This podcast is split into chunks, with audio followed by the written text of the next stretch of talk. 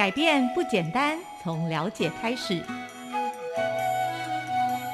未来不停歇，从现在启动。商周吧未来新步骤系列，我们将邀请各界好手，分享在不同角色、不同领域间如何破化转型新步骤，朝向更美好的未来齐步走。欢迎收听商周霸未来新步骤，我是今天的主持人小辉。感觉春天的脚步渐渐近了，大家有没有感觉到公园的树叶开始长出绿色的新嫩芽呢？是的，万物新生，树上冒出新枝芽，在花朵渐渐绽放的这个时候啊。我们很高兴的未来新步骤开展的创作人生系列，会邀请到文字作家、图文创作者以及呃产品设计的推手来分享他们的精彩故事。这一集很特别，我们呢邀请的不仅是一个产品的设计人，更重要的呢，其实他是催生校园创业的推手。今天的这位来宾是一位脚步踏得很宽的人。他原本是一个电脑公司的工业设计工程师，因缘际会之下呢，他转身呐，反而当了二十七年老师，而且最近更升级成为平台的创办人，带着同学一起来开创品牌，成立了步道设计这个平台，让同学不仅是走出课程。更是走进市场，直接面对消费者的一个需求跟期待。所以今天很高兴的邀请到的是台南应用科技大学商品设计系专任助理教授，也是布道设计的创办人李佩玲老师来到我们的节目当中，让我们欢迎佩玲老师。呃，各位听众大家好，我是李佩玲。嗯，小慧有机会哦，在应该是五年前哈，老师我们有机会认识，其实。之所以能够有机会认识老师啊，是因为水土保持局有一个农学共创的一个计划。其实农学共创这个计划蛮特别的，它怎么讲呢？其实它就是一个青年计划的前哨站，透过政府出题，出了什么题目呢？希望教授在校园的一个课程设计上，然后呢将。同学透过这个课程的一个学习，能够观察或者是进入到农村社区的一个问题，进而提出解题的一个方法。好，应该是这样简单说。所以其实这个课程啊，其实当初我们想象的时候，会觉得说啊，大概就是一个呃两学分、三学分的一个课程，然后呃可能上下学期这样。然后我们来看看说，哎，这样的一个实验的一个状况里面，是不是有机会翻转，或者是？促进多一点孩子啊的一个呃视觉或者是生活的一个体验，可以更多的 leverage 到呃农村社区的一些需求跟想象。为什么？因为其实呃大家也知道，现在农村的现况某个程度就是生不如死，老多于少，所以呢缺乏人才，也缺乏更多的一个市场的一个刺激。所以透过这样的一个课程设计，我们的期待是期望将。生产生活生态能够串联起来，那当然是最重要的。前面的一个引动，其实就是青年的一个创意进场，然后呢，用创新的一个思维开始有一些新的一个开展。所以也因为那个计划的关系，所以有机会认识了一个呃佩林老师。那佩林老师非常特别啊，那个时候。设计一个课程，某个程度应该就是一个三学分的一个课程。可是，在这个课程的一个背后，其实我们却看到了非常多的一个呃在地的一个美学，还有台湾农村那个老物、老材、老材料的一个美好。然后呢，发展了一个新的一个市场的一个期待。所以，这个部分是不是也可以请老师跟我们分享一下呢？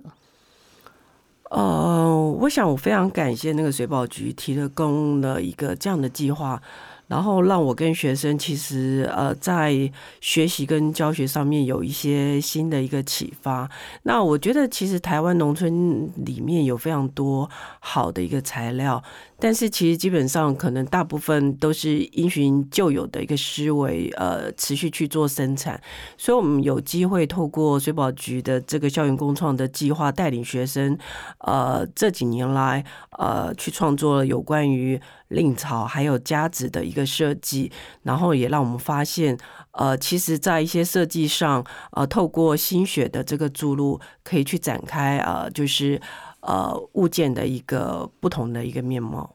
嗯，对，因为大家可能还还有一点理解什么是令草，可是针对家纸其实应该是我们常常看到的材料，可是却不知道那个名字叫夹子。是老师可不可以跟我们讲一下什么是家纸？然后家纸的材料后面你们衍生出了什么样的一个新的服务？呃，夹子其实原则上目前呃台南后壁算是呃夹子的一个重镇。那原则上夹子是在日据时代已经就有了。那也蛮特别的是，它早期也是用手呃令草去做手编的一个方式，但是后来工业化的一个时代转换成由呃塑胶去做一些呃大量的一个制造。那很多人其实听到夹子啊，台语叫做嘎叽，那。比较不太能够理解，大但是大家如果说在菜市场或者是呃水果市场去看到呃蓝绿红这三色交间的一个尼龙的这样的一个塑料的材料，其实这个就是所谓的夹纸材。哦，加纸材。嗯，那老师因为你自己本身是教商业设计嘛，所以那个时候你的命题就以加纸这个材料开始抛出来，对，让同学开始进行创作。是对，那结果这个意外的收获是什么？呃，其实我觉得材料它本身是人工物件，其实也是死的。那怎么样透过不同观看的一个角度？所以我们刚开始去执行这样的一个概念，是希望是不是能够为它去建立起呃新的一个视觉的识别。以及可以跟台南，因为台南其实纺织的重镇，它是不是可以跟台南一些蛮有趣的纺织的面料，比如说像蕾丝、像织带，或者是一些很优质的那个面料去做一个结合？嗯，对，是，所以其实反而啊，我们那次在呃那一次的。比较像是成果发表会吧，或者是作品分享会的那样的一个过程。然后我们就看到了很多的孩子同学啦，其实他们的一个创作的一个想象，其实是非常的美好，而且让人觉得惊艳。然后呢，现场不仅有非常多的呃其他学校的好的教授老师，然后还有市场上的非常多的一些呃产业的一些代表啊，他们就纷纷来问说：“哎，有没有机会可以买得到那样的一个？”那样的一个商品，是。其实殊不知，其实那个时候还在一个作品的一个模型的阶段嘛，所以后来老师你们在这一件事情上还有做什么样的一个推动吗？呃，其实我们在这几年的水保局的计划案成果，我们大概都是透过对外的一个展览去呈现学生呃他们非常辛苦的一个创作。那其实那时候也只是非常单纯的去呈现我们的成果的一个表现。但是后来因为展览的地点刚好就是在于台南蛮热闹的一个地点，然后有非常多的观光客或在地的这个居民，那。很多人看到学生的作品，其实非常惊艳，也觉得就是说，是不是能够有机会呃去做个购买？所以也因为这样，我们才开始去思考，我们有没有可能把这样的一个成果，然后可以去做一些微量产的一个市场的一个测试。对。所以呢，这时候大家虽然现在还看不到，但小慧跟大家分享 那一次我们看到的一个加纸袋，你会觉得完全跟市场的一个想象是脱钩的。它可能呢，可以一个很成为一个非常时尚哈 fashion 的一个呃。布背包好，或者是帽子，有没有印象那行吗？还有那个像笔电袋，是是，对，然后让大家觉得说，哇，这个时尚感其实跟我们的一个穿搭其实是很适合，可以搭配在一起的，对，然后也展现了就是每个人独特的一个风格跟 style，对，所以就是那一次的一个呃参与之后，我们大家就说鼓励，就说是不是有机会。敲碗，让 让我们有机会可以未来买得到哈，拥有就是这个同学的一个商品，而不只是作品了。是对，所以啊，没想到很快的，没有多久以后，我们就在零百货，好像还有其他的一个品牌，像 Pinko，然后其实现在就是纷纷的上市。是对，然后在这个上面啊，就会得到了其实非常多呃消费者的一个回响。老师，我想要问的是，从课程一个呃三 maybe 三学分四学分的一个课程，然后到现在的变成是。一个商品化的一个过程，其实你希望在这个课程里面帮助孩子体验跟磨练的是什么样的一个内涵？呃，我想从水保局这个计划那时候，我们就开始去思考，是不是可以去解开学生在设计过程那个思考的黑盒子。所以在整个一个教学的一个训练上面，我们从学生的概念的出现，那我们也希望就是说，他是不是可以去分解他设计的单元以及他的一个制成。所以透过这样的一个方式，我们才开始进入到所谓的设计的一个微量产。那其实微量产的过程对学生来讲，我觉得是也会有一点辛苦，就是说他们以不了解材料的一个成本上要去做这样的一个创作，我觉得我们也经过了蛮久的一个试炼跟测试。可是对学生最大的这个影响是，我想很多设计人常常会自以为是，自我感觉良好，觉得哎我的创作其实非常具有创意，但是创意到所谓的市场的接受性，其实还有蛮大段的一个距离。那我。们也透过学生微量产的成品完成之后，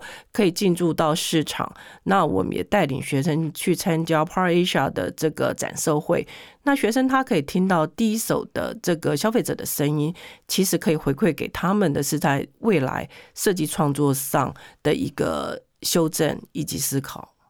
老师，现在讲起来哦，因为感觉哎，我们这样子应该四五年的历程是对，讲起来就是很轻松，然后也觉得算很有成就感。嗯，那这个过程里面，就是有没有一些同学，其实他也会有一些不一样的一个表现或者声音，让你 中间有没有一度会觉得说，哈 哈这个怎么这个课怎么三四学分的课怎么那么难教啊？有吗？有过这样的状况吗？呃，其实我们第一年在就是执行家子的这个计划。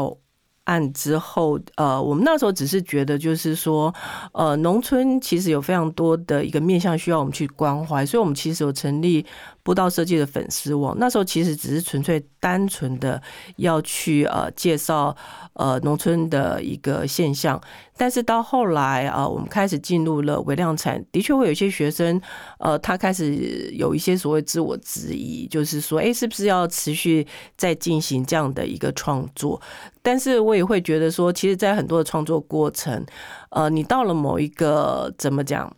某一个点，你没有，你不愿意去突破，其实你之前的努力大概就是白费了。所以，我们还是希望说，那个学生他没有办法在跨要的点，有没有可能透过一些坚持或者是不同的尝试，可以让同学愿意再持续走下去？嗯，确实。但是呢，其实确实啦，我们就是人生就像海浪一样嘛，是有高潮，其实也容易会有就是往下坡的一个时候。就我们就是怎么在期待。下一次浪再往上走嘛？是，但是我知道说，其实好像像地方的业者啊，像是呃昆城，就是那个家职的老板，好像也成为你们最后呃很重要的一个助力，是吗？呃，其实我们蛮感谢那个昆城塑胶，它算是在台湾呃做家子，它规模是蛮大，但是它也蛮低调，也很不太愿意去曝光。那之前可能有相关合作，它也不太可能有一些。机会来协助，但是透过我们这几年的一个努力，他也觉得就是透过我们的宣传，就是有很多人开始去指明他们，呃，就是家子的这个品牌。那他对于呃学子的创作，还有学术界也可以投入这一块，他其实是非常鼓励。所以我们能够拥有最大的资源，是能够获得最多元不同颜色夹子的一个创作。那他们也非常乐见我们在。文创类的这个商品的开发，能够展现不同的契机。那我们现在也其实有非常好的交流，他们有一些新的产品也会分享给我们。那我们这边有一些新的创作，我们同样也会分享给他。嗯，真的是太棒，所以就是变成呃产学开始有很好的一个互动，然后良性的成长。是，其实一老板好像也对于孩子的一个创意，还有就是创作的这个作品。他他好像也觉得很 surprise 是吧？哦，对，他还蛮惊讶的。其实他们也有一些潜规则了，可是后来他是看到学生的一个创作，也主动告诉我们说，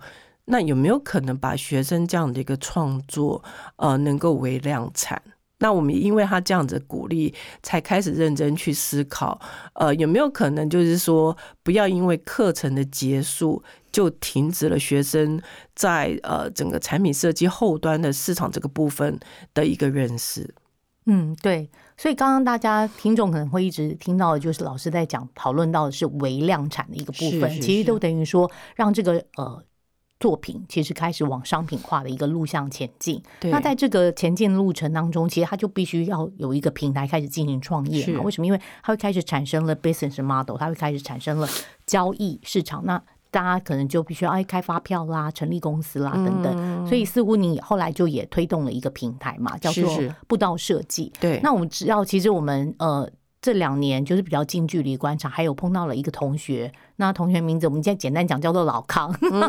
然后老康某个程度现在应该叫他学长吧，是对不对？是是。哈，刚毕业的一个学长，所以呢，他好像也在这个题目之后，就这个、这个学分结束之后，他持续的用这个价值的这个命题，是。持续的在开展创作的这个过程。对，然后呢，目前好像也进驻到了呃呃，南方的台南的南方创客基地，基地，对，他已经真实的成为一个创业家。嗯。所以其实啊，我们过去常常在讨论，就是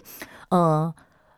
校园，然后跟市场其实很有距离是嗯这件事情，可是呢，老师在课程上面呢，却缩短这个距离，而且快快的让同学开始进入到了呃创业的一个孵化的一个过程。嗯对，老师可不可以在这个部分可以跟我们多讲一下说你对于未来的一个课程设计的一个期待？你真心的盼望透过大学的这样的一个高教的教育，可以帮助孩子成为什么样的一个态度来面对市场的一个可能性嗯？啊、因为我本身之前也在业界工作过，那我会觉得设计师往往是在整个，它算是一个比较隐性的一个角色吧。就是说，你设计一个商品，其实推上市场，呃。